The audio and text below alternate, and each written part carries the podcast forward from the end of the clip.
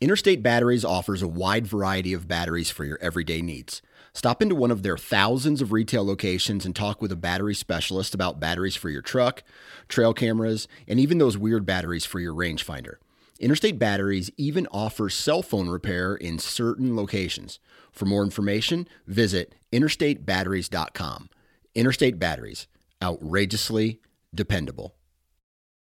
Go Wild is a free social community created for and by hunters. This means that, unlike mainstream social media, your trophy pictures won't be censored. They're encouraged. As you spend time on Go Wild, you will earn awesome rewards such as gift cards, free swag, and big discounts on brands like Garmin and Vortex. You will even earn $10 just for signing up. Visit downloadgowild.com and sign up today.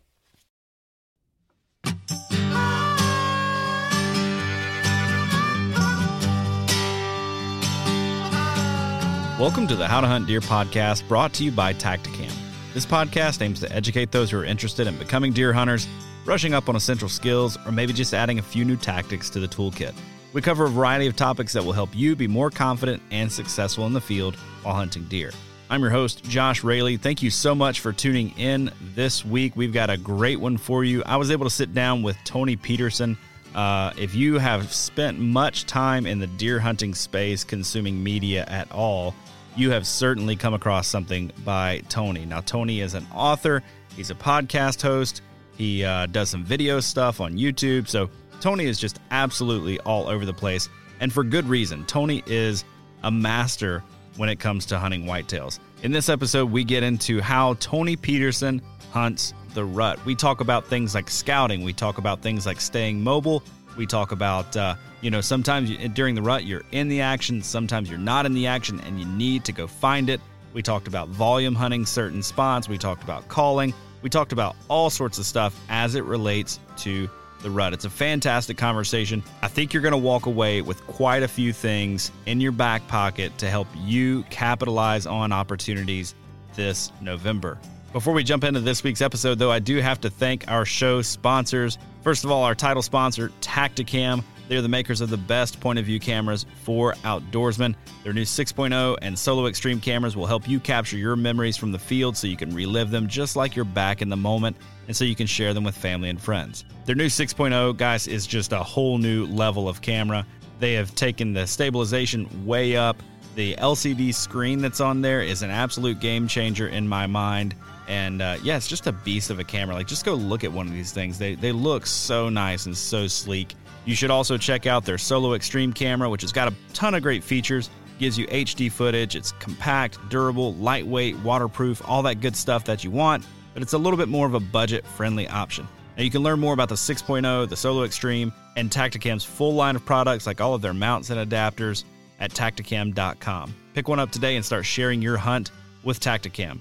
This episode is also brought to you by Huntworth. They are making comfortable, durable camo without the sticker shock. Now, this year I'm wearing the Tarnen pattern. I've got the stuff actually out on the deck right now. I'm getting ready to head out for my rutcation this Sunday afternoon. I'm going to be pulling out of the driveway and my Huntworth gear is going with me. It looks like I'm really going to be needing some of that rain gear. Uh, man, I tell you, I have not had an opportunity to wear the rain gear yet, but it is really, really quiet in the way of rain gear. You can head over to huntworthgear.com to check out more. Also, Deer Lab, they're the number one app for hunters and land managers. They help you store, organize, and analyze your trail camera intel so that you can make data driven decisions as you target your buck this fall. Go check out their website, deerlab.com, to learn more about all their awesome features and to sign up for your 30 day free trial. And when you're ready to purchase, please use the code HUNTDEER, all caps, for 20% off of any of their plans. And uh, guys, pretty excited about this. I've actually got a new sponsor to introduce to you this week. Um, well, I say introduced to you. You've probably heard of this brand before. If you haven't, uh, you haven't been hunting for very long, or um, you've definitely stayed away from hunting media. So, uh, as I've told you all before, I take partnerships with brands very, very seriously.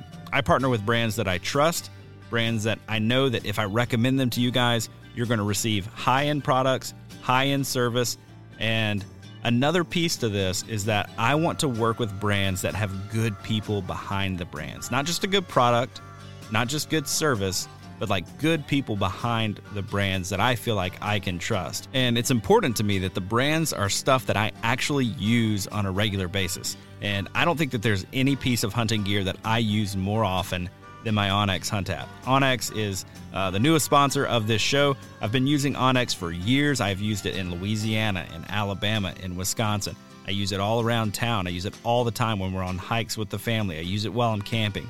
It is an app that literally goes with me everywhere that I go. So I'm jacked to be adding onX to our list of partners. As we get into this rut time frame, especially, you know, pinch points and bedding areas are crucial. And one feature that I've really been diving into the last couple of days is the optimal wind feature. You can go into one of your waypoints, say it's a tree stand or something, set the best wind direction, and it will let you know if the wind is good, bad, or just okay for that spot. It also gives you a wind calendar so you can see what the wind is doing right now, as well as the local forecast for sunrise, midday, and sunset.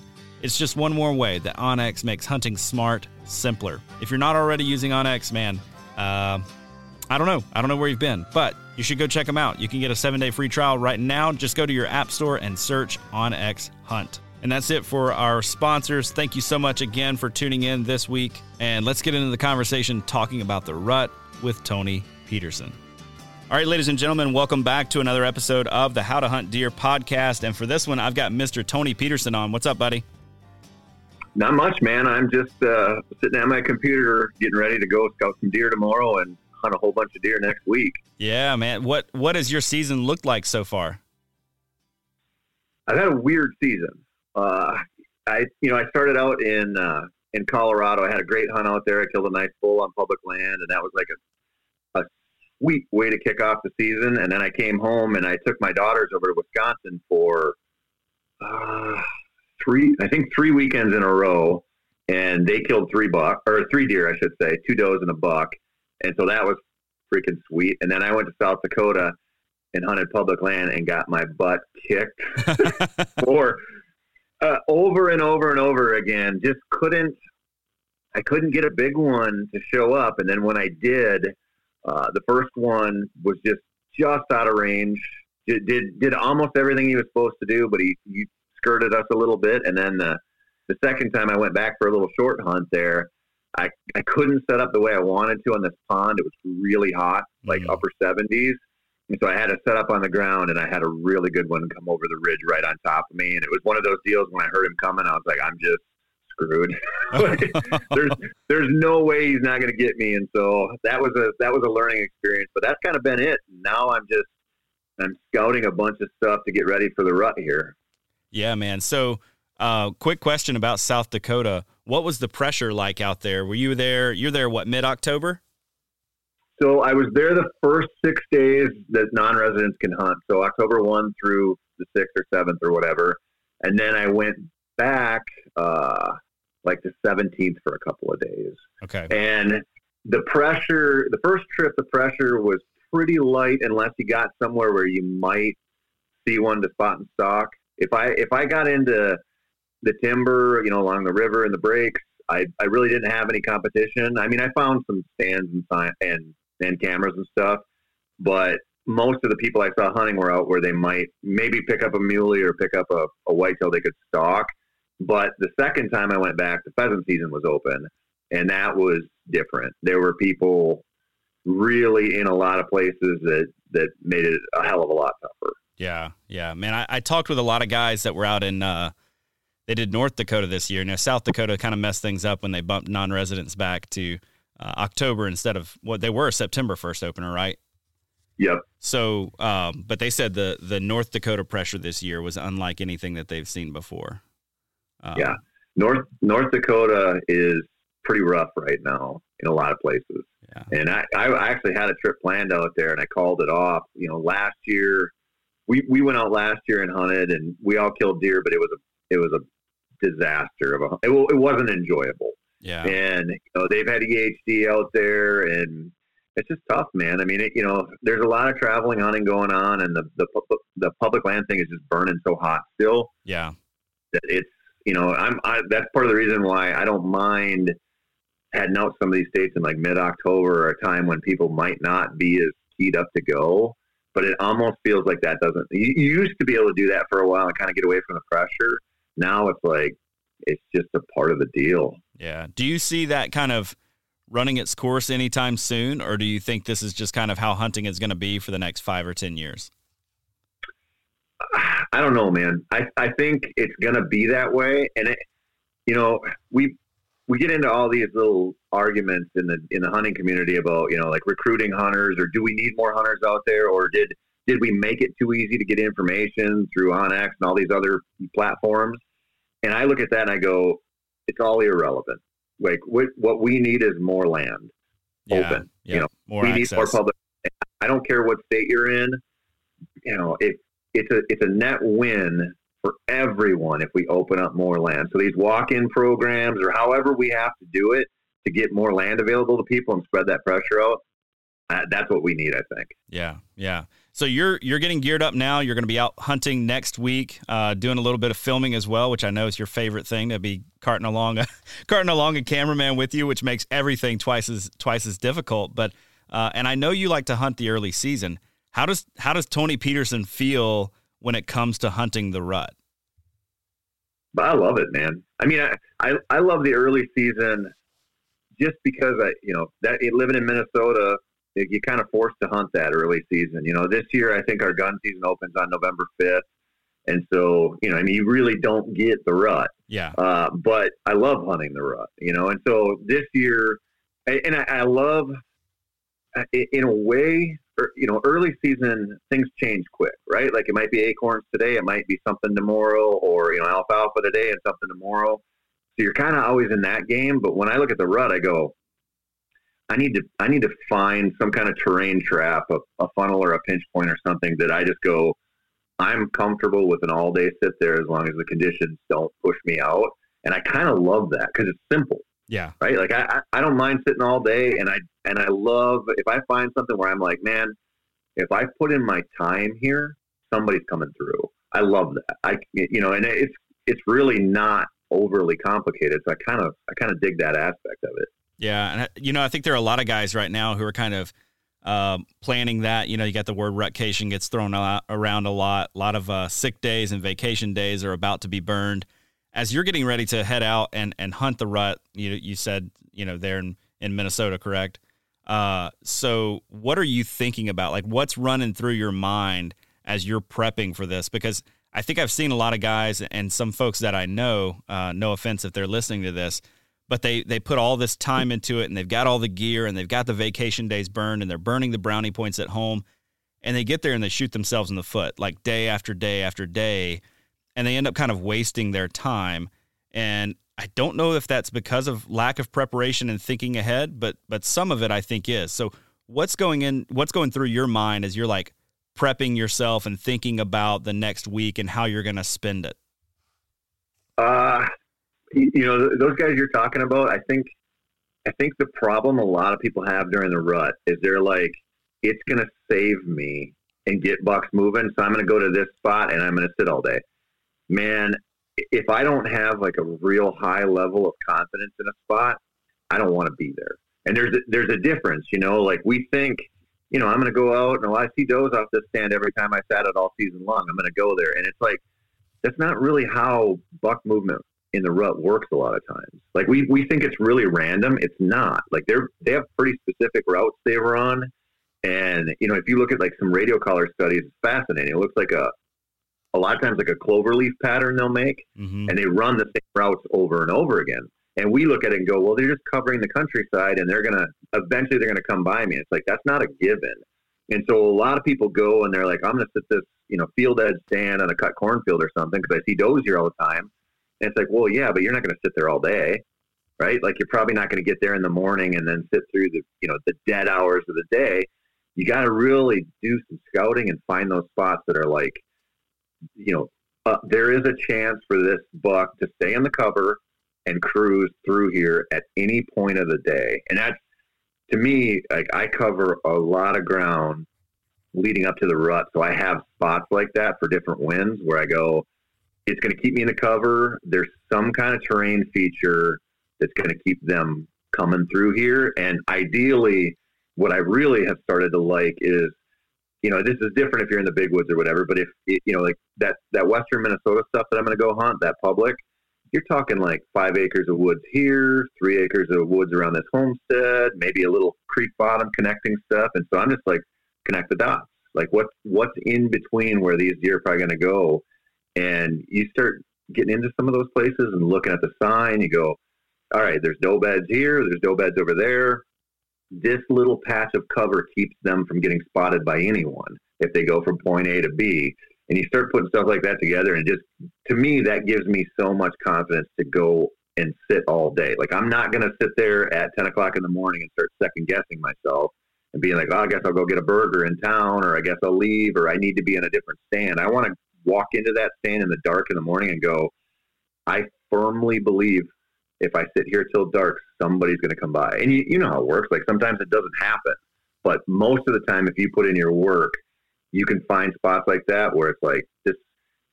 Uh, I'm I'm good here. This is going to work. Yeah, yeah, man. I I'm glad you brought that up. So I I'm I had a spot that I've been hunting the last couple of years, and you know, not wanting to get hung up on on last year's deer or whatever. I put a camera up in this area, and it's it's in this really tight pinch that kind of leads up into some doe bedding. And as things have gotten hotter over the last couple of days, I've noticed bucks coming real close to my camera, right past this scrape, as they head up into where these does are bedded. And then this camera is close enough in where it's catching them on the way back out too. So it's really cool. So they're heading up and like looping around and they can't go any further or they hit a lot of uh, well i won't say too much some folks know close to where i hunt so uh, they they head up but they have to turn around and come back and i'm catching them on the way back through like another 35 yards past where they came in the first time so it's kind of like you're saying with that clover leaf pattern almost of just and i'm sure it happens on a much larger scale but this is kind of on the micro scale of like you know they head right up into this bedding and then circle through and then boom right back down out of there once they see no does have, have come in just yet. And that's just started in the last four or five yep. days or so. Um, I'm, I'm curious if you're one of these guys that's got a really limited time, which I know you work on limited time quite a bit. Are you going to burn a day for scouting if you haven't had a chance to yet? If you're going to you're going to hit that timber, are you going to burn that first day and say I'm finding these spots that give me a high degree of confidence? No, I I'm scouting enough ahead of time where I don't feel like I need to do that. But I should say so just as an example, uh, you know, this Western Minnesota public that I'm going to hunt, the, the spots I've found that I'm going to sneak in and set up in, uh, some of them are, I'm like, that's the spot on spot. I'm going to kill right there. Some of them are like, maybe, but I'll probably see something. And I've got, I've got one set up that I'm going to go into and put up. I'm probably going to sit there the first morning I can, uh, where the visibility should be really good. I'm I'm, I'm going to be positioned between this little creek bottom and this patch of timber. You know, I went in there and scouted it last weekend, jumped some does out of there. There's a little bit of water in the bottom, and as I'm looking at at the forecast, I'm like, okay, I want to be. I'm not on that water, but I'm probably 80 yards away from it. You know, and and so I'm just like, this is this is kind of working to be one of those places where if I don't kill one right there, I'll probably get clued into something. So it's kind of like an observation stand where you might kill from. And then as the week progresses and it starts popping open a little bit more, I'll get into those spots it, where it's like, this is where you're going to kill. Okay. You know, like this, this is a place where you are set up right here because he should come from there to there and you should kill him. Okay. Gotcha. If you were, so it, let's say you're a guy that, that hasn't been able to scout at all are you going to rely on your your map scouting and that kind of thing and try to get in like you're saying to a place where you can observe or would that ch- kind of change the game for you as like oh well I haven't been able to scout this at all so therefore I'm to I'm to I'm to take a day or are you to say I want to observe where I might kill at, uh, on some spots that are you know that I've picked off the map uh you you can find I mean I've killed bucks just pulling up onX or whatever and going out and being like, this looks like the spot. But even then, when you get in there, you're like, okay, you know, maybe this is the the little runway here, maybe this is the terrain trap or whatever. But usually, when you get in there, you got to fine tune it. So a lot of times, what I look at in in that situation, like when I travel, I do that a lot. I'm like, okay, here's a waypoint, here's a waypoint, here's a waypoint. I walk in. Is does the sign support a sit? And if it does, it's usually for me like a, a sit one day, move sit one day, move kind of thing. I mean, it just that's just kind of how you have to do it, you know. And it, I would say you know, anybody who says they probably haven't had time to scout, like find a little bit of time. You know what I mean? Make it, like yeah. really, Yeah. Cause, and it, and this is this is something. I mean, we do this all the time, where it's like I'm going to go put a camera out, and that's going to be good enough. And I just look at that. I mean, we, I have a little food plot on one of my properties in Wisconsin, where I usually take my little girls to hunt. And we sat there this year, and I had a camera out on it, you know, because you're gonna.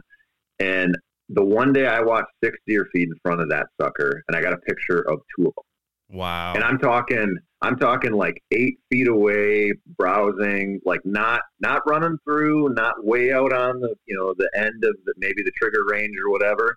And I just look at that and I go, I need to just, I need to see something. I need to see some sign, something more than that. And I think we rely on trail cameras so much. And really, when you look at the rut, you go, you know, and, and don't get me wrong, there's situations where trail cameras are super valuable, but you're already kind of working on old info.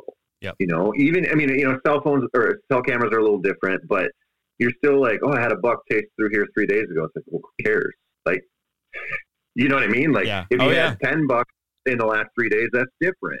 And so I'd rather go in and, I mean, to me, if I see, you know, big running tracks or I get in there and, you know, if you're around a ton of fresh sign, you're around where bucks want to be. Like that's going to be a part of their loop somehow, you know? And so to me, I don't know, getting in there, even, even if it's just like, I'm going to sneak through with my mobile setup, my saddle or whatever, and I'm going to look and just like fine tune a spot when I get there.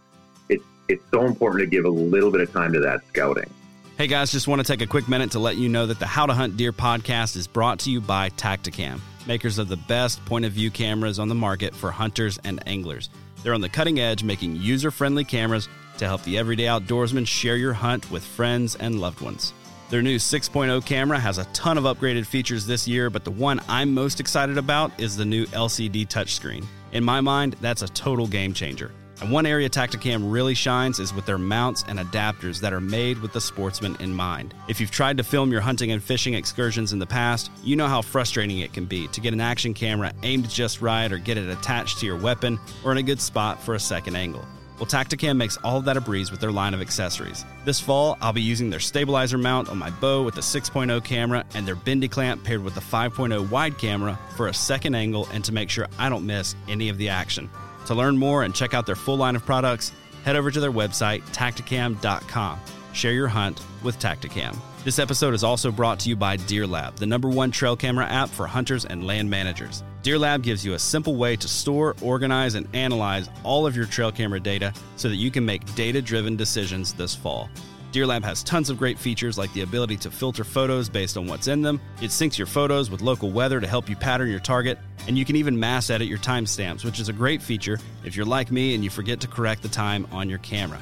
Head over to deerlab.com for your 30-day risk-free trial, and when you're ready to purchase, use the code HUNTDEER all caps at checkout for 20% off of any of their plans. Now let's get back to the show. Tell me a little bit about, you know, you've mentioned a couple of times the having that confidence in in your spot. Can you kind of run me through what what is it that gives you that confidence? Is it is it a certain concentration of scrapes, a certain size of rubs, a certain kind of terrain feature? Like what is it that that kind of trips your trigger where you're like, yeah, I've got confidence in this place? Uh, it's partially sign, and it's partially just the the what the spot has to offer. Like I like, I like, you know, I, I like a good pinch point, right? Like I like a good funnel, whatever. But what else does the spot offer, right? So like if it's the only place the deer can travel and stay in the cover, that's a huge bonus. If it's if it's a connecting point between you know a big chunk of timber here and a big chunk of timber there, or a, you know a really brushy creek bottom here and you know wooded ridges here, whatever that has, like it, it has to have more, right? Because I, th- I think about this. You know, I grew up in southeastern Minnesota, in the in the bluff country there, and I look at it and I go, I could find a banging pinch point every ten or twenty acres. So well, there has to be something more. You know, like there, it has to offer me something more. And it's the same thing. So like, I, I hunt northern Wisconsin a lot, where I don't have bluffy stuff. You know, like it's it's kind of monoculture timber for miles, And so it's like, okay, now I need to find something subtle that's a pinch point, but there has to be something else. There has to be like a the right age clear cut by there, or maybe a little creek where they're going to cross in some spot and it's going to neck down, or you know, like a community scrape, or just like give me something extra. And when you start finding spots where it's like now this offers, you know, obviously this terrain travel route thing, it offers some real good bedding cover. They can they can not get spotted from the road if they travel through this way. Like when you start stacking that stuff up, then you start getting confidence. Yeah, yeah. So when you're when you're hunting during the rut, and you know you're going immobile, let's say you've got your stand on your back or your saddle on or whatever you're you're trying to do. When you're going in and, and trying to figure out, okay, is this the spot or where's the spot within the spot or do I have the confidence? Can I find that extra thing?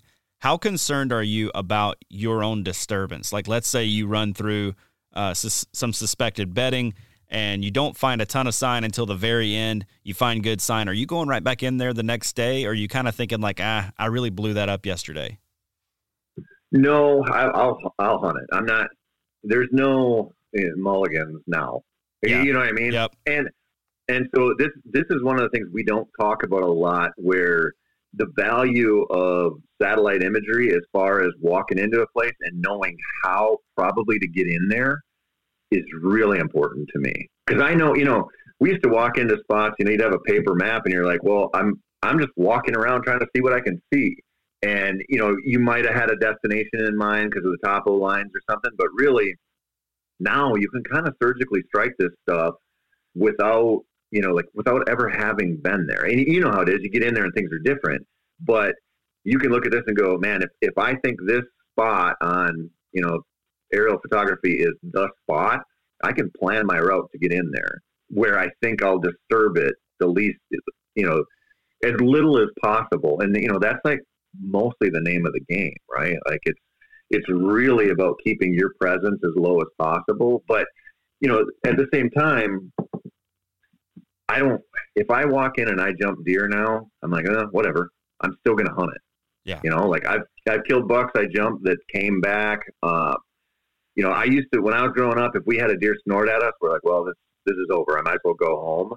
And just just as an example, uh, that buck I was talking about in South Dakota a couple weeks ago, I had a doe and two, a doe and a fawn come down the ridge behind me, bust me the same way he did, snort like crazy, run off, and it was like dead calm. I mean, everything. I, I'm thinking everything could probably hear it. And then the next deer that came down the trail was like a 130 inch buck on public land. And so I just go, it sucks. you know, like jumping deer, getting blown at by deer sucks it's not as big of a deal a lot of times as we think it is. Yeah, and I, I think I think too this time of year especially it's really not as big of a deal as you think it is. Like I've heard I've heard deer snort at each other, especially during the rut. You know, you have a buck a buck cruise through a smaller buck, and all of a sudden all the does in the bedding area start blowing at it and all kinds of things because they're being pestered. So like who knows what what they attribute that disturbance to. Um, do you are you worried about your ground scent at all, or just kind of like man, it is what it is. This time of year is busy, and they've got other things on their mind. Uh, you know, I try to. I, I wear knee high rubber boots all the time, right? Like, and and I say that because you know, having trained a lot of bird dogs and messed around with them, like one of the ways that I can I can run better drills with my dogs on like especially shed antler training is knee high rubber boots. Treat them with ozone if you want, or spray them down. Certain sprays seem to work really well and I can see my dogs can't pick up that scent. Mm. Like if I wear leather boots or I wear my you know regular shoes, I can see them just follow my scent right to the antler. And so I do that, and I just try not to touch stuff. And that's you know that's probably when you're when you're filming, like that's one of the things that drives me the most nuts. Yeah, like you know what I mean? Because you, you might have somebody who doesn't really know how to hunt following you around, and you're like, "Can you please not put your hand on that, not grab that tree, and not, you know, not set your stuff down here, and you know, it's just it is what it is. So, you know, they try to be really cognizant of it, but you're gonna you're gonna leave some stuff around. You're gonna make some noise. Like it just happens. Yeah. Are there? You you said there are some sprays that you found that seem to work pretty well with your bird dogs. Any particular kind? I've I've kind of written it off. So I took the I took the whole scent elimination thing way too far and tried the whole like John Eberhart approach of like just being super hardcore about it. And then I realized like this sucks a lot and it's making me hate hunting. Like I don't I don't even want to go hunting anymore because I don't I feel like the the whole routine has kind of ruined it for me. So, but any any of those sprays that you're like, hey, this this is worth throwing on. So, in all of my you know testing, which is totally anecdotal with bird dogs, uh, Tink's Vanish spray was unreal. It worked. It worked the best for me. I don't even know if they make it anymore. I had a ton of it. I still have some of it. Um, but what I look at, and, and the other thing that works really well is ozone. But if you if you put like your boots in an ozone or in a tote and then you run ozone on it, eventually you're going to wear those suckers out. It's going to kind of degrade the, the glue and stuff because ozone is a bleaching agent. Yep. That works, but it works really well. Yeah. Like if you if you treat an antler with ozone and treat some gloves, you can watch a, a really good bird dog not be able to smell it. And you, I could not do that with very many of the sprays. And so the way I look at it, because I get asked about scent control all the time, is there's certain situations where like an ozonics works really well, like a five to seven mile per hour wind, especially that kind of like variable wind, works pretty well. Uh, but I, I mostly play the wind. But what I look at is if I can treat some clothes, like if I can treat my boots and and that's going to keep down some of the scent from walking in, that's good enough. Because you know, I don't. I, we get into these debates all the time. Like, man, I don't think you can fully beat a deer's nose most of the time. It seems like with an with an ozone machine, you can trick them into thinking you know you're a lot farther away than you are, just by some of their reactions and stuff. And out of a ground blind, they're pretty legit Yeah. contained. But mostly, when you look at you know when I when I like I've interviewed people who are experts in dog like olfactory capabilities, and when you start looking at them and comparing them to a deer, I know it's not like totally apples to apples. It's like that dog is smelling in parts per trillion, and that Wow. deer probably is too. And so I, I had a guy who's an expert in this stuff from Texas Tech explain it to me, and he said if you took an Olympic sized swimming pool and you did three drops of something in there, that's what a dog can smell. Jeez. And if, if a deer is anywhere near there, and I firmly believe they are, now you're sitting out there going, I did all this scent control. And it's like your body is making scent all the time. Yeah. Like there, and you know, when you watch, when you watch how they work out there, like you, you'll see deer smell one side of a leaf than the other side, or like a, you know, a piece of grass. And you're like, I can't, I can't even imagine being like thinking that you're going to divine some information on this side of a blade of grass and you might get something different on the other side. Like that's a, that's a level we can't understand. yeah. And so I I kind of I'm kind of the point where I'm like I'm going to play the wind hard and I'm going to try to leave as much as little scent as possible going in and out. Yeah, man, I, I I'm a big believer in ozone as well. So that's pretty much the only thing I do anymore. Um, but I like you have kids, and I I got one of those uh, scent crusher bags, man, and threw a dirty diaper into it, and ran a cycle. And when I pulled it out, and I couldn't smell the contents of the diaper, I was like, okay, I'm sold. Like I don't do much for my body, but as far as like my clothes and treating that kind of stuff, I'm gonna do it. It's just too easy, you know, to Yeah. to treat it before you go out, and then you know you feel like you've at least done what you can, you know, as far as handling that. Yeah, I mean, it, you know, people talk all the time about how it can't work. They don't really understand how it functions. I mean, we've we've been using ozone since like the 1880s to purify water and air. Yeah. Like this is not this is not new. You know, I mean, they used it in Vietnam in in like field tents to you know like do emergency surgeries out there in the field to disinfect the air in tropic environments. Like it's been a long road for ozone to end up in our little market, but it works. I mean, it's it, it's just what it does. Like it's it's a bleaching agent. It's it's the reason when you're standing outside after a thunderstorm, the air smells clean. Yeah. Like that's ozone, right? You know, lightning creates the corona discharge, and then ozone's heavier than the atmosphere, so it falls down, and so we smell it, and the air smells clean. It's the same thing when you put an ozone generator above your head. You can direct the stream of ozone because it's heavier than the atmosphere. So people think it floats away, and it doesn't. And so it's it's pretty sweet. Like I mean, it it works. You know. Yeah. Yeah. Well, man, I'm curious when it when it comes to you know kind of circling back to the rut. Do you view like and this is 100% selfish. Like I'm getting out October 30th, I pull out of the driveway. I'm hunting the morning of the 31st, hopefully maybe midday. Um, are you viewing October 31st a lot different maybe than you are November 10th? Like, do you break that time period of the rut down into phases that kind of help you conceptualize what you should be looking for, or do you kind of just lump it all into the same basket? Uh, you know, if you're talking like a Halloween-ish type of hunt, I tend to focus more on a staging area. Okay. I don't count on a lot of chasing and cruising going on yet. I know some of it happens, but what I see, you know, end of October, first couple days of November, a lot of times is like those big ones. They're not they're not busting loose yet. Yep. Like they're they're just they're going to move, but they're going to move in the cover, and that's that's the time to me when if if you're around a bunch of fresh rubs and you're in a place that's tore up with sign, that's where I want to be. Yeah. Like I don't, I don't, I'm, I'm not like I got to be downwind of a doe bedding area or I got to be on a, a crazy pinch point right now. I'm like, I want to be where the sign says some big dude feels awful comfortable moving in daylight. Yeah. When, when is that for, for you? And I know it's situational depending on where you're hunting, but like, what's that breaking point for you where you're like, okay, now I'm shifting over to terrain features, trying to catch a buck cruising or shifting over to doe bedding and that kind of stuff? Uh, it depends on the weather. You know, it depends how cold it gets, and it depends. You know, I would say I'm probably going to make that switch by like the fourth or fifth of November. Um, and it, it, you know, it's dependent. I keep looking at the 10 day forecast right now, and it's not making me that happy because it's like it's garbage. 60s. It's garbage. Yeah. so, so then you're looking and going, uh, might might be a little bit delayed when I make that move, uh, or it might just I might just spend more time where there's water nearby or something. So it kind of just depends on the conditions, you know. But I look at it like if I had to say just like there's a hard date where it's like the cruising, the chasing, it's gonna bust loose. For me, that's always November seventh. Like I, I look at that date and I go, that's the one where I want to be all day on a pinch point. Okay, all right. When it when it comes to hunting during the rut and and sign, as you get closer to that you know November fourth, fifth, sixth, seventh kind of time frame. How important is buck sign to you at that point when the when you know maybe they've stopped using scrapes quite as much and that kind of stuff? Like, are you still trying to get in real close proximity to some good buck sign, or are you saying like ah, other things kind of trump that now?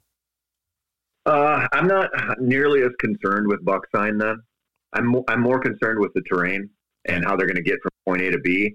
But I will say this: I'm not, I'm not like a huge scrape hunter. I like scrapes in the middle of October, but if you find like if, if you pay attention when you're kind of in season scouting and you find what you'd call like a community scrape, like a great big one, maybe it has more than one licking branch on it, like sometimes they do, that usually indicates there's like a, a travel hub there. Yeah. Right? Like th- that's usually a place where a lot of deer are going to be able to communicate. A lot of does filter through there. The bucks know it. And it might not matter that that scrape is there to you during the rut hunt, but what it means is you're in the area you should be in. Yeah. Do you know what I mean? Because yep. it's yep. it's like it's just like a signal. Like a lot of deer come through here, and we're communicating with each other. And the reason a lot of deer come through there is A, B, C, D, whatever. Doesn't really matter. You just know that they use that spot. And so there's times where I'll find a scrape like that, and I don't care about hunting the scrape. I care that the scrape is there and what that means to the deer. Sure. So I I've found that kind of a scrape over the last couple of years, and it's been pretty pretty regular every year. Opens back up. This year, for the first time, I hung a camera on it early before it ever opened up. Uh, and I got nothing for like the first three weeks. I'm thinking like, oh man, this is a bust. My camera's spooking everything out of there. You know, thinking all the bad things.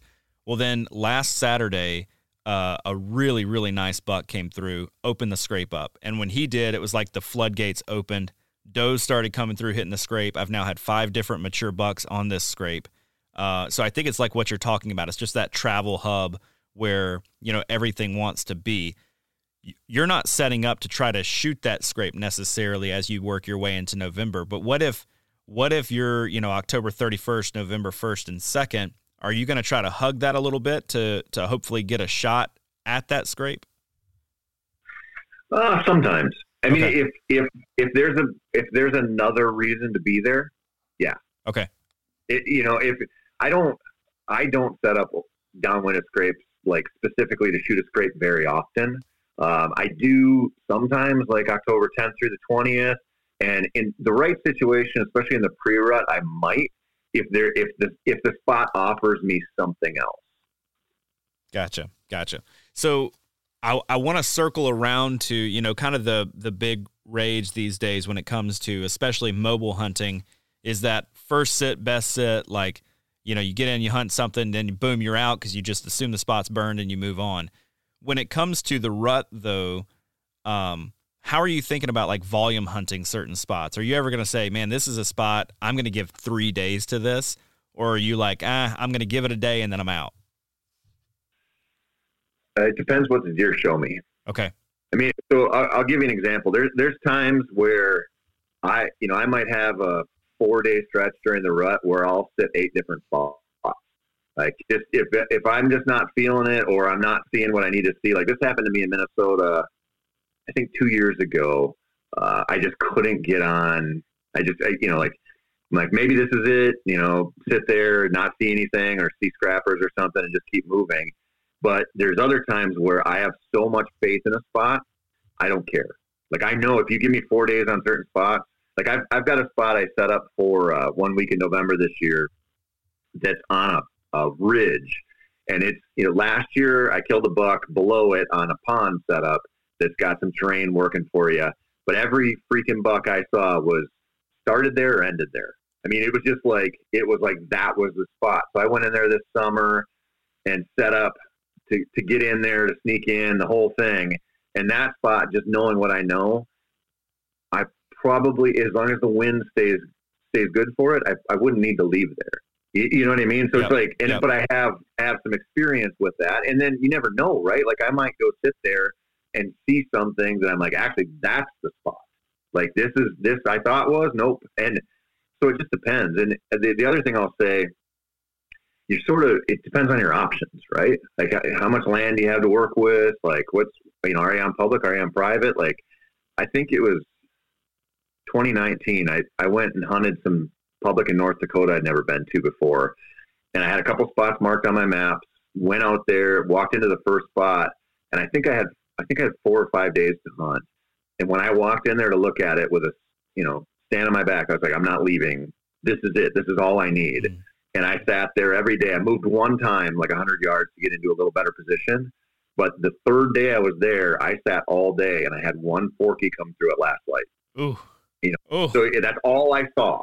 But I had seen other bucks the previous days, and then the fourth morning I'm sitting there, and the only doe I saw that entire sit brought in a you know nice Pope and Young eight pointer, and I shot him at 20 yards, and it was like just it, it was just set up right. Like when you when you read the terrain, you know, it's public land, so he wasn't. They weren't going to go run across the open stuff, and it just connected a couple of bigger, you know, bigger chunks of timber. And I just the sign was right, the trails were right, the terrain was right. And you just go, it's good enough. Like I don't, you're not going to need to leave here to kill a buck. Yeah. And so it's, it just depends. It's situational, you know. This episode is brought to you by the onX Hunt app. onX gives you up to date landowner information color coded public and private land boundaries, and gives you a ton of tools to help you hunt smarter. One tool I'm loving right now is their optimal wind feature, which lets you set the optimal wind for a given location, then tells you in real time whether the wind is good, bad, or just okay for that spot. You can try it risk free for seven days right now. Just download the onX Hunt app on your preferred app store today. Let's say you get into one of those spots, and I'll give you kind of the, the situation I found myself in last year that created a lot of like inner turmoil for me. So I was I was on what I thought was really good action. Um, lots of does running around, lots of small bucks running around, uh, especially before daylight. You know, both mornings I hunted this spot, heard a ton of chasing going on in the bedding area, a lot of grunting and that kind of thing. Uh, never saw a shooter. Um, well, never saw a, a, let's say a mature buck or something like that, a two year old or older, you know, three year old or older, whatever your standards are never saw a really good one in that spot, and I was beginning to think about moving on and that kind of thing. So I just threw up some cameras and walked off.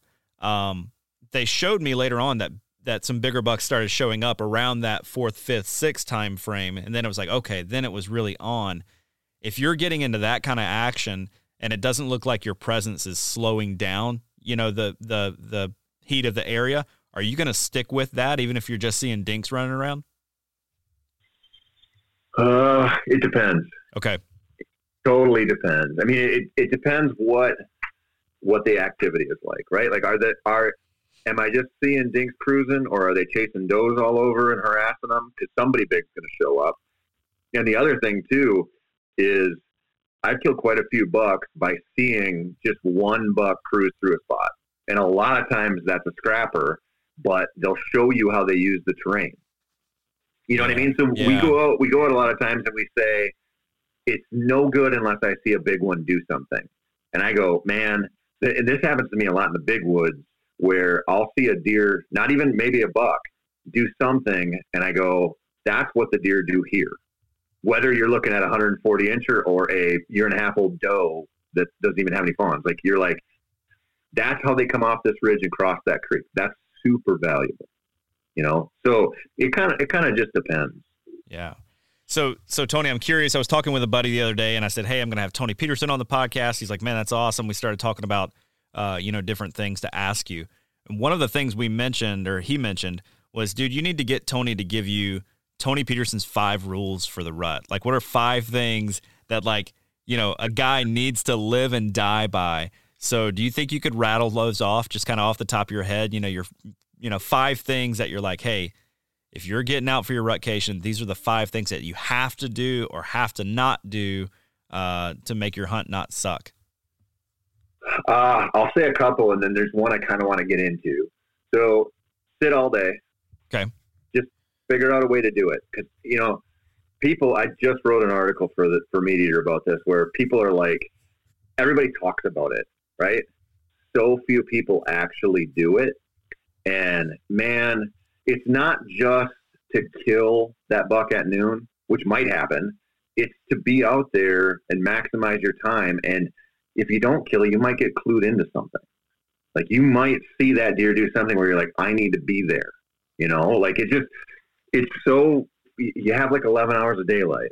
Like use it. Yeah. You know, especially, especially if you're hunting pressured ground, right? Like if you're hunting public land, most of your competition is going to leave the woods for lunch. They just are, you know, and if you think that like the deer aren't pretty tuned into when people are there and when they're not, that's crazy. They they know that stuff. So figure out a way to sit all day. Um, you know, we talked earlier about just like you got to have the confidence in your spot. Like, don't. And this is kind of what I want to get into is like we tend to use the rut as sort of default mode. Like now I'm going to sit the stand I always want to sit because it's easy to get to and I can see a lot. But the rut's going to save me, even though I haven't seen a big one on here all season. You know, or maybe since opening night. I'm going to go there and now a buck's going to bring it. And I, I think a better strategy is to like get in and take some risks. Like do do a little bit of gambling and get into a spot that you're curious about. I think I think the thing that holds a lot of hunters back are are way too high of standards for their experience level and not taking those risks. Like scout out those those terrain traps and go in and sit them. Give them a day. Like instead of and you know we we do this all the time. And I, I think about this like quite a bit because I have some buddies who have like big redneck stands on you know the the food plot with the the pond built right there and like this little mecca for deer, and they just sit it all the time. And I think we're raising a generation of deer in some places that look at those things and they go, I'm not going by that sucker anymore. like we're already seeing bucks like kind of skirt them. And I just look at that and I go, this might be the difference of if you, if you don't climb into that box blind, but you get into the woods a hundred yards away, you might be on a completely different hunt. Yeah. And so Yeah. I always tell people, you know, like we go into the rut a lot of times with you know, and whatever, set your standards to whatever you want. But a lot of people go in with too high of standards, thinking the rut's going to deliver a big buck to them, when they probably should just be hunting, you know, like a, a decent representation, like that two and a half year old deer you're talking about, like whatever. Go figure out how to do that. You know, like don't. It's like the rut comes along, and it's like now it's big bucks or nothing. And it's like, look at the success rates. Most people mm-hmm. don't kill one. Like most people don't kill one in Iowa which it, which literally has the easiest rut hunting that you're going to get out there. And it's like it's still not easy, you know. So like I, I look at that and go, the rut is actually like should be a motivator to do more work and be more disciplined. And we look at it like an excuse to kind of half-ass it. Yeah. and it's, that's good. It doesn't it doesn't work for most people. So I don't know. There's like three things in there. I don't know. no, that's that's great. That's great. I I'm I'm gonna have a guy on um, my other show here in the next couple of weeks. he took um, he has an app that he put together that just recorded like hunter reported sightings, you know. And when you look at hunter reported sightings as as opposed to like their effort, uh, obviously most sightings are you know in the morning and then in the, in the evening. But when you when you take in, into consideration the amount of hours spent on stand, that middle of the day was actually the highest bump on public land in October and November of guys who were out out hunting. Like those, uh, if you if you I guess make all things equal as far as like amount of hours spent, that middle of the day part actually saw more deer. Those those hunters who were staying on stand. So I thought that was really interesting. So yeah, for sure, sit all day and I don't know. For me, man, that middle of the day part is is really nice because it's like now it's kind of warm, the sun's out, it's a nice gentle breeze. It's like, what else am I going to do? Go sit in my truck? Like yep. go sit at the diner in town? That yep. that sounds lame. Well, and, and you got to think about it too. Is you know if you get in there and you have the confidence, you've made one disturbance going in. That's it. Now you go in, you come out, you go back. It's a different. It's a different thing. You're making more noise. You're leaving more scent. And you know, like you said, I I love sitting all day now as long as I have a ton of confidence. And if you if you do it enough, you're going to have one of those encounters or one of those sightings where you're like, this is worth it. You know, like last year when we were filming one week in November, I killed a buck at like one in the afternoon in Wisconsin, and I knew when we went out that morning. I even called it on this, uh, you know, early in the morning. I was like, this is the day to do this. Like it just it was right. And I didn't even, you know, we pack in sandwiches and the whole thing to make it through the day. And I didn't even want to sit down and eat a sandwich at like noon because I'm like, this is at any second now this is going to happen. It was November 6th. It just was right. And, you know, one o'clock in the afternoon, I look up and here comes this eight pointer down the hill. And you're just like, it just, it was the day. And, you know, if you weren't there, you don't kill them. Like it's so, it's so simple. And so it just takes like a, so much of this stuff that we talk about is like people are like, what's your strategy? What's you know like what's the style? What's the secret to this? Should I call? Should I do this? I'm like, just confidence in your setup is huge. Like if you have confidence to sit out there all day or even an extra hour or two in the morning and come out a little bit earlier in the afternoon, that confidence kills deer. Yeah. Like it just does. Yeah. And man, you you hunt so much different too. Like I I have not used my cameras well in the last couple of years, uh, especially around this time frame, because I just, you know, getting in. I mean, when you have a, a, family, you know, when you have a family, you have small kids, like just getting out to the woods to check cameras or move cameras around, that's a day I don't have. You know what I mean? Or that's a half a day that I don't have where I'd rather be doing something else. This year, I kind of got it right. And it's given me a ton of confidence in a couple of the spots that I have scouted last year. Now, spots, I mean like a 10 acre area where I hop around inside of that. Now, I noticed though my approach going into this year, I'm so much more dialed because of that confidence. Like because of my confidence in the spot, like you better believe I'm not breaking a stick on the way in if I can help it. You know, whereas otherwise I'm just kind of like, oh, well, let's just hurry up and get to my tree and make whatever noise I need to getting up. Um, that will not be the case this year because I'm pretty convinced that there's a big one close by you know, could be any yeah, time of the day. well, that matters, and that that kind of self doubt you're talking about that can creep in, that is a success killer, man. Like, and you see this. Uh, to me, it's never more obvious than if you're on like an elk hunt and it's like day four and you haven't heard or seen an elk in like three days. You just start like kind of bumbling around. You know, like you're yeah, just like yep. whether you kind of like consciously acknowledge it or not, you're you're navigating through that world differently and not in a better way. And that's that's one of the things I will say about trail cameras. Like, man, you get a picture of a big one in your spot, and it changes how you look at that. It does. You're like, I don't, you know, I'm gonna go in earlier, and that that's another thing too. Is man, I'm I'm to the point now where I'm going in earlier and earlier to get in there in the dark, let things settle down, and just trying to like really maximize those opportunities.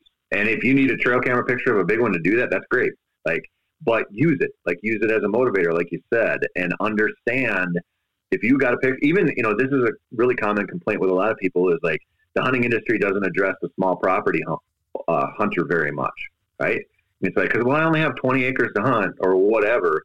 And it's like, yeah, that buck comes through three times a season, but he doesn't live there. I'm like, yeah, but he comes through there. Like that's part of his range. And so it's even in some of those situations, it's even more important to be like, I have the confidence that this deer could come through instead of thinking he's probably not. Because like you said, when you walk in, you'll walk in different. Yep. You'll sit different. You'll pay attention different. Like it all, all that stuff matters.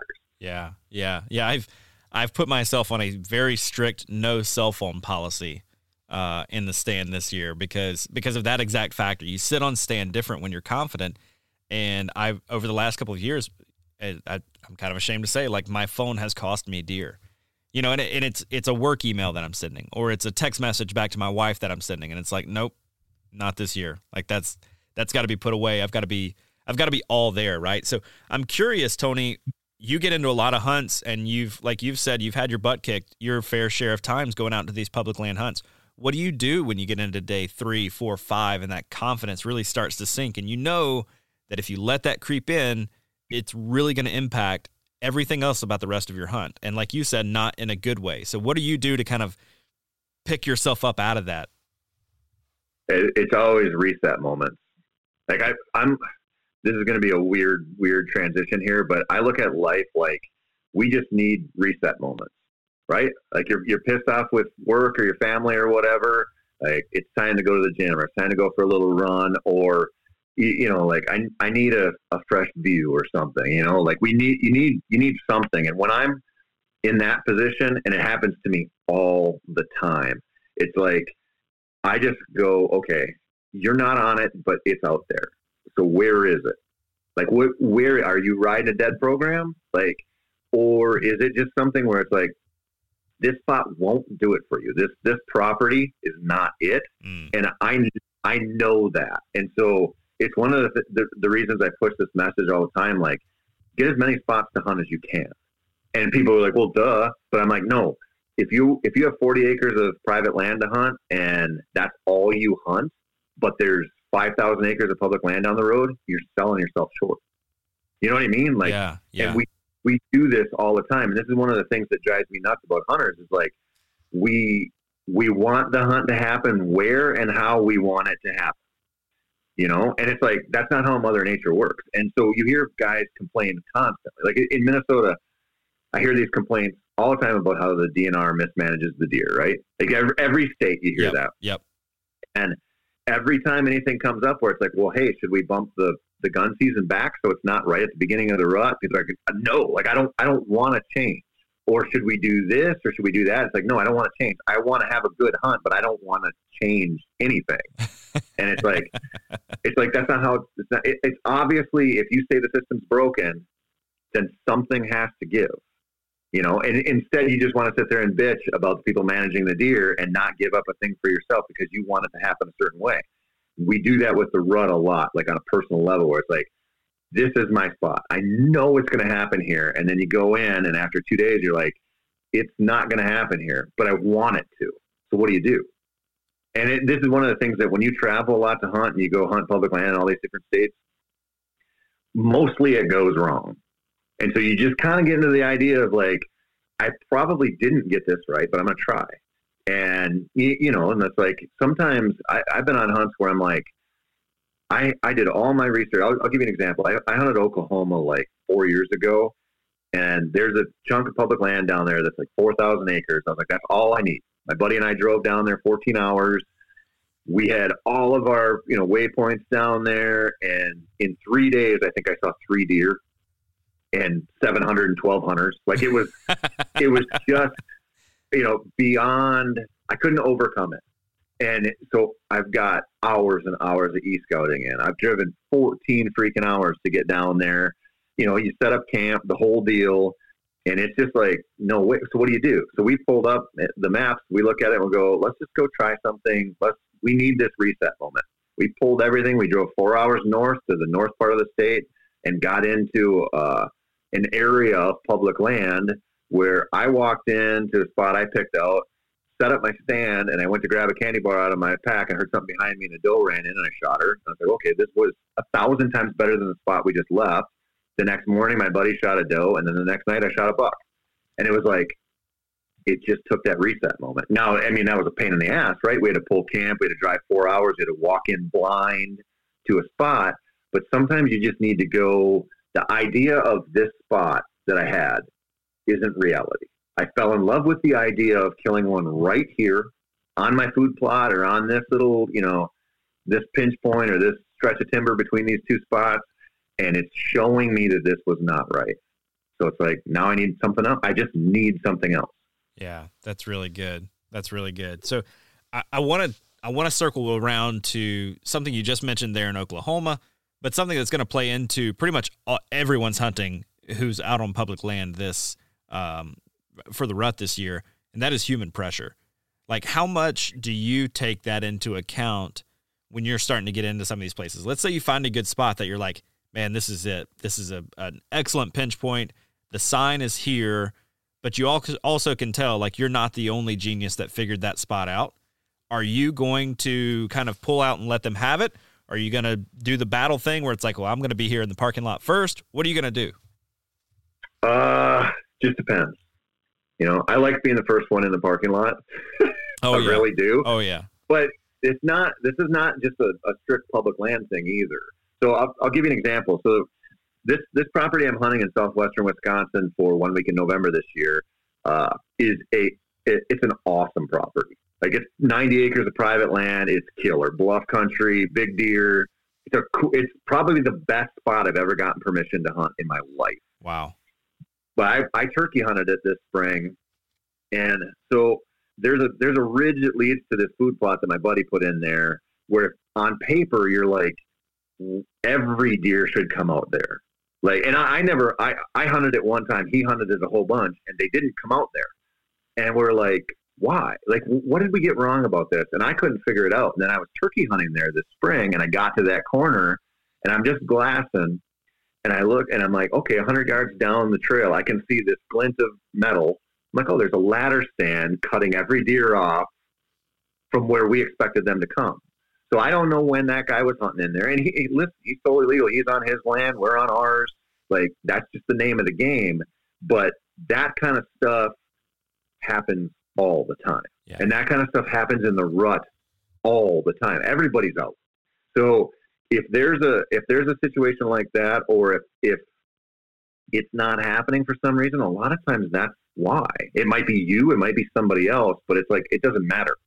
It's something's got to give, something's got to change. And so my thing, my thing almost always is like I I want to figure out how to hunt where or how other people aren't.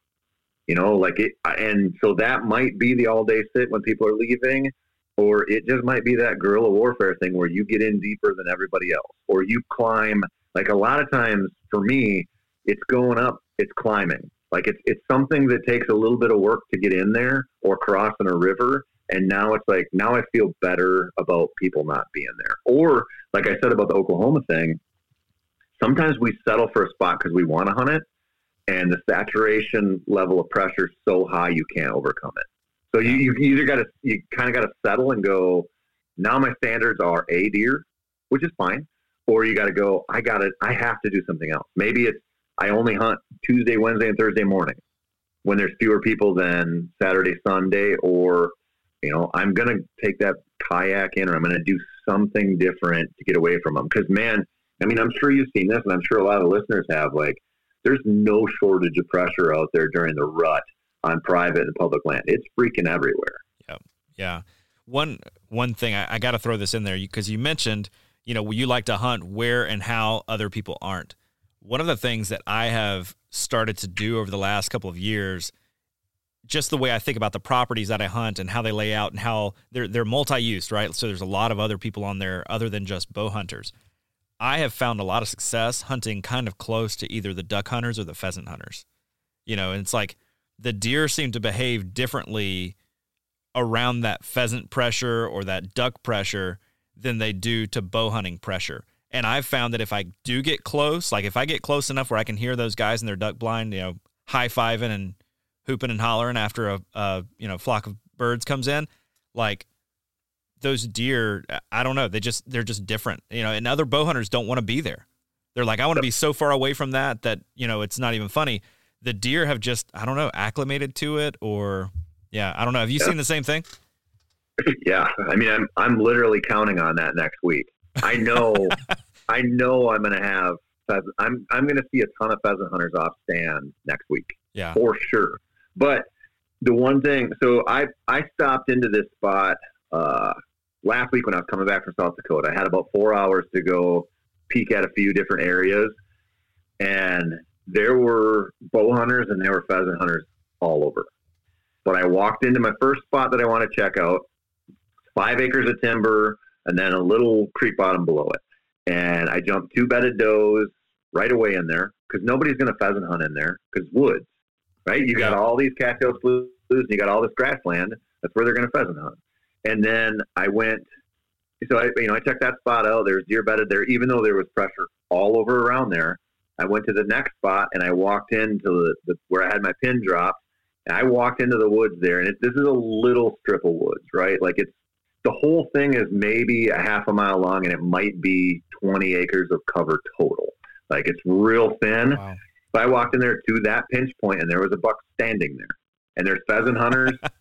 but you know he's in the cover, and they hear that, like you said, they hear that every day. Yeah. Like there's their trucks pull in there, they drop the dogs off, they get out, they're yelling at each other, there's gunshots going off, and these deer just work around it, and they go. You know, they're not going to bed out there in that grassland nearly as much because they're going to get bumped around. But those patches of cover that the roosters aren't in or the ducks aren't in, that's where the deer are going to be. Yeah. I mean, it's crazy. It's crazy what you're talking about because it's it's so. It it kind of defies what we think about for deer, and they just do it. Yeah, man, I, I'm I'm so glad to hear you say that because I've I've talked to a handful of other people about it, and they're like, "Dude, you're nuts, you're nuts," and I'm like, "No, I've I've sat on stand on the opening day of pheasant season and watched how the deer move around those pheasant hunters, and how." You know, there was one really good example last year in October. Uh, a small six point came in bedded probably 35 yards from me pheasant hunters come in, they're blowing up the woods, you know, as they would go down to one side, he would get up and circle around the back side of the bush and lay back down. They would work their way back the other side of the field. He would get up, circle around the other side of the bush where he couldn't be seen, and bed back down. Eventually, they got close enough. He got up, walked up inside of this like gnarly clump of bushes, and laid down. And that dude held tight, even as they they hunted around it. I'm like, if that little one knows well enough how to skirt that pressure and how to deal with that and not just bust out of there and be seen and show himself to everybody, then I bet you a couple of big ones do too. They all do. I mean, it's part of the reason I'm hunting that this spot that I'm hunting is all of my pheasant hunting time there, all the deer I've jumped. And that's good. And yeah. It, I mean, it, that's literally why I'm going out there to hunt. I've never, I've never deer hunted it before, but I pheasant hunted it a lot, all this public land. And I don't I don't typically start pheasant hunting until after the Minnesota gun season is over, which is always mid November. And I had a I had a experience like three years ago. Took my dog down, went into this spot. It was the day after gun season ended. So here in Minnesota, we have almost 500,000 gun hunters spread out through. You know, it's a big state, whatever. But there's a lot of pressure during gun season, just like in a lot of states, right? And this is public land, and this is the day after gun season ended. And we went to this spot, and there was a little lake in there with cattails around it. And in those cattails, mixed on three corners of that little lake, are patches of willows. And you're talking like, you know, a tenth of an acre, maybe a fifteenth of an acre patch, right? And I took my dog in there and hunted through three of those, and I jumped like 120 to 140 bucks out of every patch. Jeez. And not until we got, and I go, and so you go, this is not a fluke, right? Like yeah. this is these deer. This is the little sanctuary, and for whatever reason, people aren't pushing that. They're not going in there, and so those bucks, even though there's private land around there, they're like, this is the safest spot to be. This little willow patch because nobody comes in there. And then when you go in there with a dog, they don't get up until you are on top of them. Like yeah. they don't get up until you're really like you make them get up. The dog, you know, it's usually the dogs that do it, right? But we we see that over and over and over again. And so I think, you know, you think about like how easy it is for them to keep track of us, especially if you're if you're a pheasant hunter, you're you're not trying to hide, right? Like yeah, you're yeah, yep. you know, you're not being sneaky, and it's just so like like they're so ahead of us in that little game that they don't they're not in danger from us there. You know what I mean? Like they Yep. figure out how to just like the danger's over there, I'm over here, and they figure out how to work it so well that it's not like they don't panic. Like you said, you see a little little buck do that. He knows the drill. He's done that fifty times this season. You know, he did that when he was a fawn, and his mom showed him what to do. You know, so you get a three and a half or a four and a half year old doing that, and they're like, "I got this, trust me." you know, like those guys out there, they're not a threat. Yeah, yeah. Well, Tony, man, I, I appreciate you coming on. I've got I've got one more question for you. Actually, I've got two more questions. First one, what about calling? Like, do you do any calling or messing around with grunt calls or anything like that during the during the rut, or are you just gonna put those up because man, the deer just hear it all the time? I call very rarely. Okay. I don't I don't blind call ever. Like I just I don't have that much confidence in it and I'm not hunting places where I feel like this is the move, right? I do I always have a grunt call with me because if I see a buck in a, in the right situation that looks callable, I'll try to call him, you know. But it, it's always it's always like the work to make calling happen and be effective for most of us involves all the scouting and the confidence building to get to a spot where that buck's comfortable. Yeah. You know what I mean? Like Yep. we people go out and they're like, I'm just gonna rattle, I'm gonna call, and it's like it's not gonna work. Like it's almost never going to work Yeah. unless you're in a spot where they feel super comfortable and then they get real callable. You know, like when you hunt, uh, I don't know, elk on public land, you hunt turkeys on public land, and you're getting toward the, the end of the season, those two animals, which are super vocal, are super callable if you get within like a certain distance of them. And you're not going to get within a certain distance of them standing in the middle of a meadow, right? Like you're going to be in the dark timber and that bull is going to be bedded down the ridge or he's going to be coming back up to go bed. And now you're 100 yards away or 150 yards away. Same thing with those turkeys. Like you go out and set up on the field edge on public land after six weeks of season, he's not callable. But he might be following a hen around that's eating bugs in the woods. And if you get 75 yards away from him, he's highly callable. Yep. And so whitetails are the same way, right? Like I see a buck cruising way across, you know, an open grassland or something. I just I wave goodbye. I'm like, see ya. but if he's if he's checking scrapes or kind of cruising around in a little wood lot and it's full of sign, and I'm like, man, he's comfortable. He looks comfortable here and confident. That deer's one you can grunt at, and he'll come in. Yeah. Yeah. That's good. All right. Final question now. Give me Tony Peterson's space fact of the day. Can you imagine the audacity of Mark Kenyon accusing anybody of being a dork? Right? Right? Uh, did you see? So this is this is my current obsession. I am actually writing about a foundation script about the Big Bang right now, uh, and relating it to whitetails. Did you see the NASA DART mission that they just did? No. So NASA sent a 250 pound spaceship, little probe, into space to hit a moon. So there's an asteroid out there that has a little asteroid orbiting around it, and they can measure the. I think it's 11 days it takes to orbit or something like that. NASA sent out a, a it's called the DART mission to hit that little moon and see how far off of orbit they could knock it. And so this thing is seven million miles away, and this this little probe is moving fourteen thousand miles an hour, and they hit it dead center. They hit it like the the projected impact site. They were off by like twenty meters or something. Wow. At Seven million miles at fourteen thousand miles an hour, and the reason they did that is they want to measure how far off of its orbit they got because eventually there's going to be an asteroid coming a little too close to us that could cause an extinction event, and they want to figure out how to knock it off course. Holy cow. Yeah. That is amazing. Isn't that wild, That is wild. And I, I have trouble hitting a whitetail at 20 yards with a bow. dude? The- when you when you look at that, I I just and what's crazy.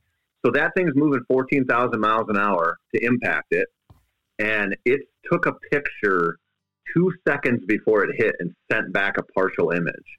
So not only it's Jeez. moving 14,000 miles an hour, it took a picture and had enough, whatever technology they're using, to send a partial image back in that two seconds before it hit. That is crazy. Yeah. That is crazy. Wild. Man, all right. So that's not that's not really a space fact. no, but that's that's pretty incredible. All right, I'm gonna have to go look that up and check it out more. Tony, thank you so much for coming on the show today, man. Where can folks find everything that you're doing uh, these days and keep up with you? Maybe especially when will the the one week in November air? Is that going to be kind of semi live? So last year when we filmed it, uh, every show dropped within a week or a couple of weeks. This year we're not doing that. Okay. So we're going to film it this fall. It's going to drop in 2023. So we'll have Gotcha. some more time to build the episodes and everything. That turnaround was real tight. Yep. Uh, uh, everything I'm doing now, I'm, I'm full time with MeatEater. Uh, so all my writing is themeateater.com, my foundations podcast, Under the Wired to Hunt. You know, everything I'm doing is there. So Awesome, awesome. Well, Tony, good luck to you next week, man. I hope you uh, hope you have a good rut hunt, and thanks for coming on. awesome. Thanks. Good luck to you too, buddy. That's all for this week's episode. As always, thank you so much for tuning in. If you dig this show, be sure to subscribe to this podcast wherever it is that you get your podcasts. If you could leave us a five star review, I would very much appreciate that. While you're at it, you can follow along with my outdoor adventures on Instagram at How to Hunt Deer. That's also the best way to get a hold of me. Suggest topics that you want to hear, guests you want to hear from, or questions that you'd like me to explore on the show. Big thanks to our partners Tactacam, Huntworth, DeerLab, and onX.